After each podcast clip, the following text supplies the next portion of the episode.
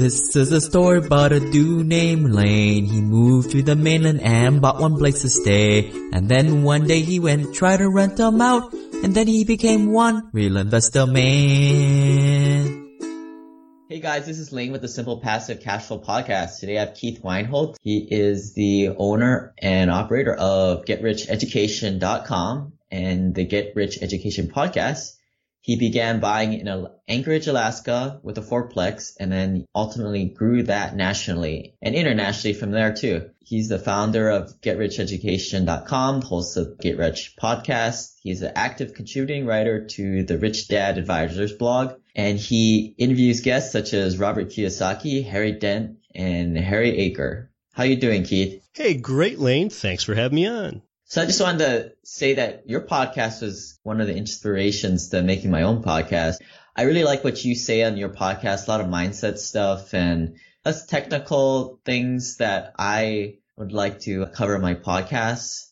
I listen to a lot of podcasts and a lot of them just kind of glaze the top over it. You definitely put your spin to it. So I appreciate that. Yeah, thanks. Well, I'd like to think that Get Rich Education is not a landlording show. It's an investing show. One's best and highest use is not being a landlord. As much as I appreciate landlords, it's a low paid and not highly respected field, and one's best and highest use is being an investor. So we talk about a little bit of landlording, but because your best and highest use is an investor, that's what we talk about. And everyone's an investor. Everybody out there is an investor. How do I know? Because you are listening to the Simple Passive Cash Flow podcast right now, you're investing your time in something. So talk about your best and highest use as an investor, not replacing pieces of vinyl plank flooring or cove base in a bathroom. That's not your best and highest use. Right. Work on your business, not in your business. You know, funny thing, I've been talking about this flip that's been going on right next to me. I've seen them probably since like September, October, screwing around with this thing. And the owner comes driving up with his Mercedes like every night and they're always screwing around. They're putting sod in there now because it's like wintertime. I'm like, geez, that is definitely not your guy's highest and best use. Some life you're creating for yourself. Yes. Yeah. You guys enjoy that $40,000 of profit at the end of that, all that mess. so Keith, how much simple passive cash flow are you making today and how are you doing it? Thanks. I mean, I do it through buy and hold real estate investing. I'm pretty fortunate. I've got all my expenses covered for really a life that's full of meaning and above average home for my wife and I. Plenty of time for giving and really plenty of time for exercise and travel. And Lane, I see wealth really is being measured in time. If you didn't have to do anything for anybody, how much time could you do that for? Measure that period of time. It's that amount of passive income that you've opened up for yourself, these recurring streams of income, not a lump sum, not a pool of income. How long can that stream propel you until you have to do some work? So, you know, I really measure wealth that way.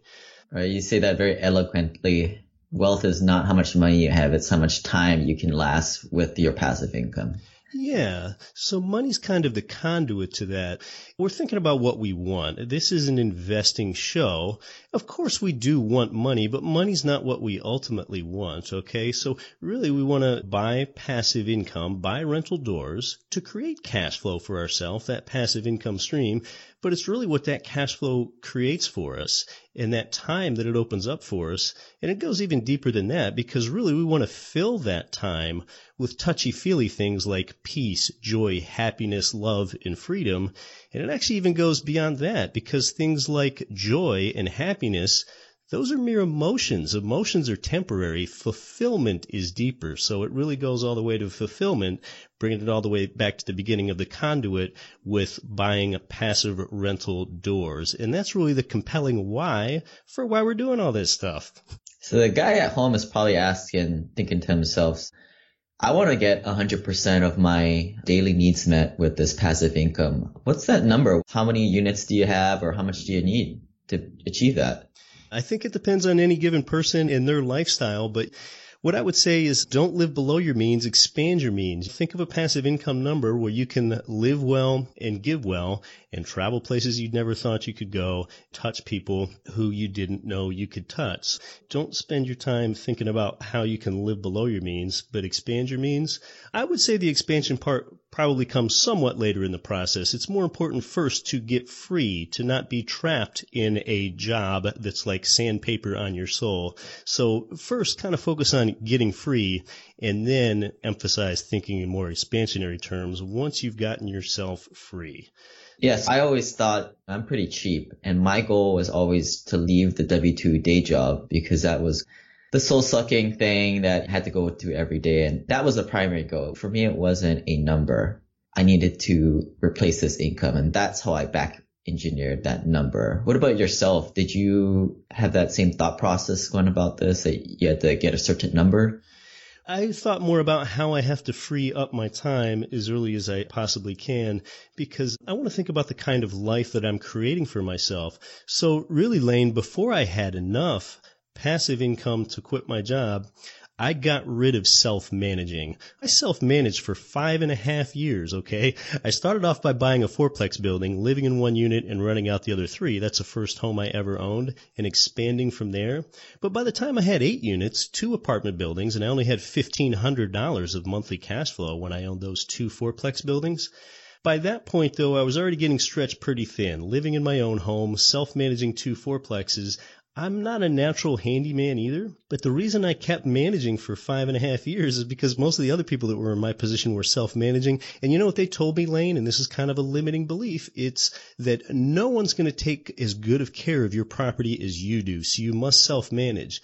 Actually, those people are right. No one is going to take as good of care of your property as you, but it's not worth doing it yourself to get that last 3% of perfection. So when I outsourced my management, when I stopped thinking small, when I stopped doing those toilet repairs all by myself, when I stopped taking and screening tenants myself and I outsourced that to somebody else, that's when I was really able to grow. That's when, for example, I was able to go read books written by the real estate guys or the rich dad advisors and learn about how a 1031 exchange could make me a lot bigger with the existing equity that I had in the fourplexes.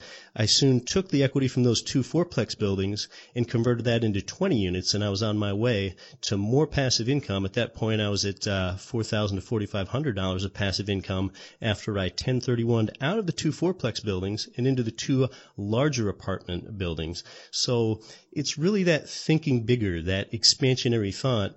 And you know what? I couldn't have possibly seen going from 8 units to 20 units if I had stayed a self-manager because it would have spread me too thin. So it was really a progression to the next step. If I were still self-managing, I wouldn't even be talking to you right now. We wouldn't have been able to meet because I'd be so hassled and harried with all these little tenant texts and communications. It's not my best and highest use. All right, show me somebody who self-manages their property and I'll show you a landlord, not an investor. Yeah, exactly. Not our best and highest use. So that's just an example of that right there.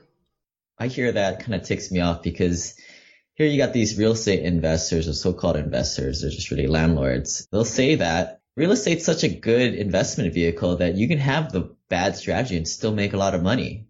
They kind of laugh at me for going across country and not seeing my properties and being hands off. Right. Here they think, who's this kid doing this stuff? And I'm like, well, you know, what do I know? Don't listen to me. Yeah, you're seeing the big picture and they're not. You know, typically when you're a self manager and you look to add another property, well, you're thinking small because you're staying in your local geography and you're thinking about the property. What's that next property I can get? What's that next property, usually in my same hometown, that I can get? But they're thinking exactly backwards. They're asking themselves the question, what property can I get next? Well, I think you and I both know, Lane, in real estate investing, the property is only the fourth most important thing. So their strategy is backwards and yours is correct because you're investing in different markets like I do. The market is more important than the property. If you've got a bunch of great apartment buildings in your town, if the market goes downhill, if outmigration begins to exceed in-migration, if there aren't enough tenants that produce jobs and you don't have a durability of an income stream in that specific geography, you're in bad shape. So the market's more important than the property. Number one in real estate investing is what do you want? It starts with you, the investor. Are you looking for cash flow? Are you looking for leverage, for lifestyle investing, for tax benefits. What are you looking for? Second's that geographic market. Third is that team, especially that property manager. And then fourthly, and only fourthly, is the importance of the property because if those above three criteria are not met, what fits you, what's the market, and who's the team, it doesn't matter how good the property is. You get out and invest out of market, especially in the market that you're in. It's a tough one, and that's why you're more successful than most. Right. That location's a big thing. I always tell people, well, I didn't select the college that I went to because I was next door. Exactly. A lot of people get skittish about living in Seattle and investing in Little Rock, Arkansas, or living in Anchorage, Alaska, and investing in Oklahoma City. But those people don't have any problem with investing in Cisco stock that's located two time zones away from where they are. Plus, they don't have any control over the Cisco stock. They're not sitting in shareholder meetings. They, they don't have much control over what they're doing. We have a lot of control, even though someone else manages property for us. We don't have any problem with that.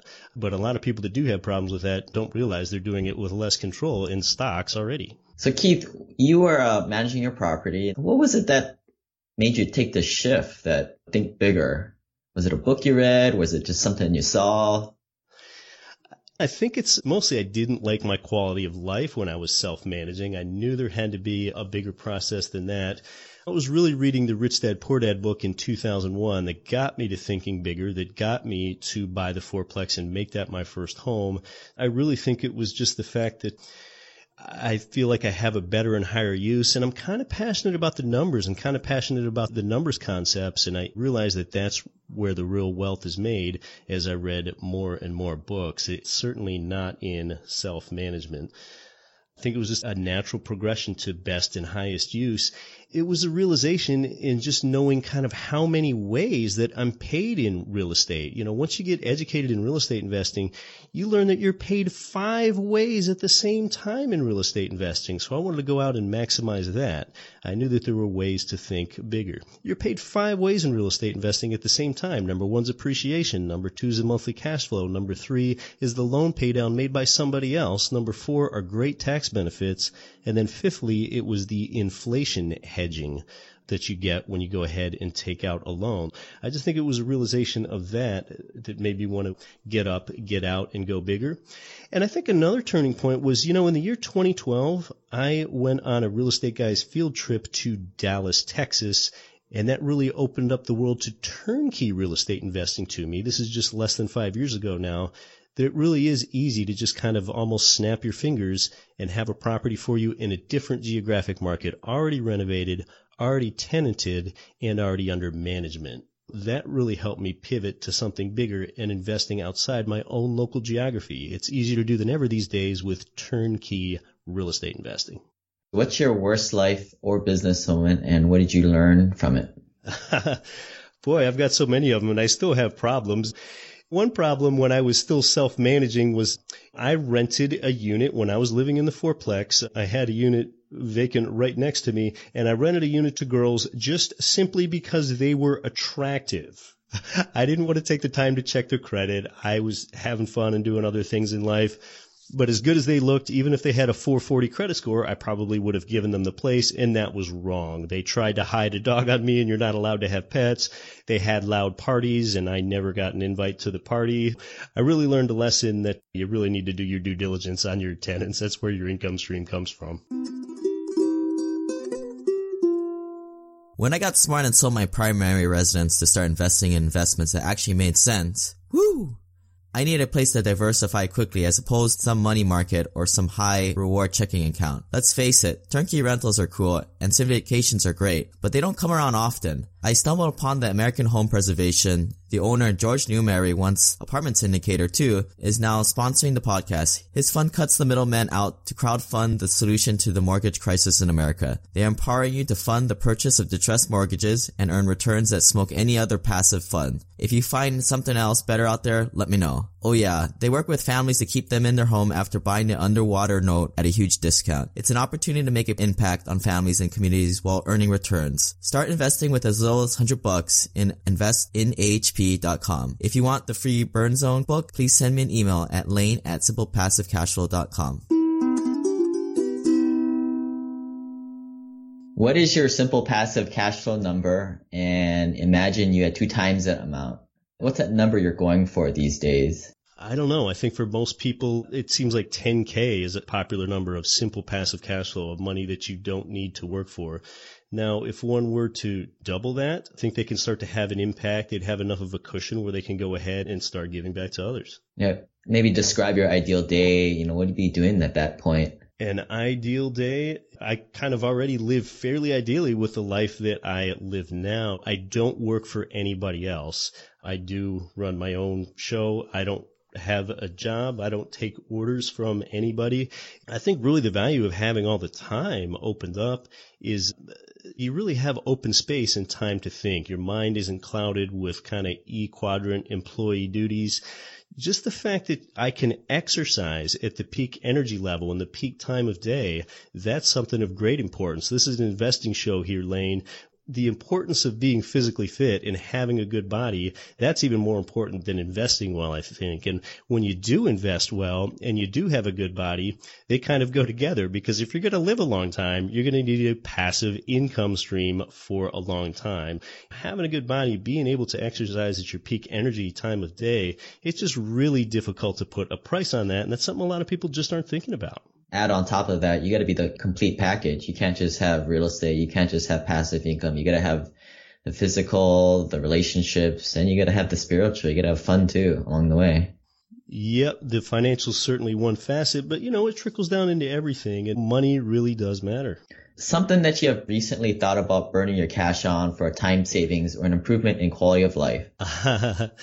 Huh, there's a couple things. For one thing, in a business sense, with Get Rich Education, using these VAs called leverage VAs. VAs means virtual assistant. virtual assistant's a real person that's just doing work for you in a different location. They're $50 an hour, and they're really the first employees that I'm starting to pay $50 an hour to, and I want to go ahead and do more of that if they're able to do more best and highest use and higher level things for Get Rich Education. For example, redesigning our newsletter and sending out our, our, newsletter for optimum engagement so that we can help more people. And another thing that I really want to do, Lane, most likely here is I want to climb North America's highest mountain. It's called Denali. It's over 20,000 feet tall and it's right here in my home state of Alaska. And I can even see it from my home city of Anchorage, but that takes a considerable amount of preparation and time, like weeks in order to do it and hiring a guide and all that. So I'm getting into position where I can open up time to do stuff like climb the continent's highest mountain. Last question here. Tony Robbins identifies two large concepts that we're continually struggling to gain perfection at. The first is the art of fulfillment, and the second is the science of achievement. If you died tomorrow, what would be your uh, secret or hack to the science of achievement first? Any secret habits to share?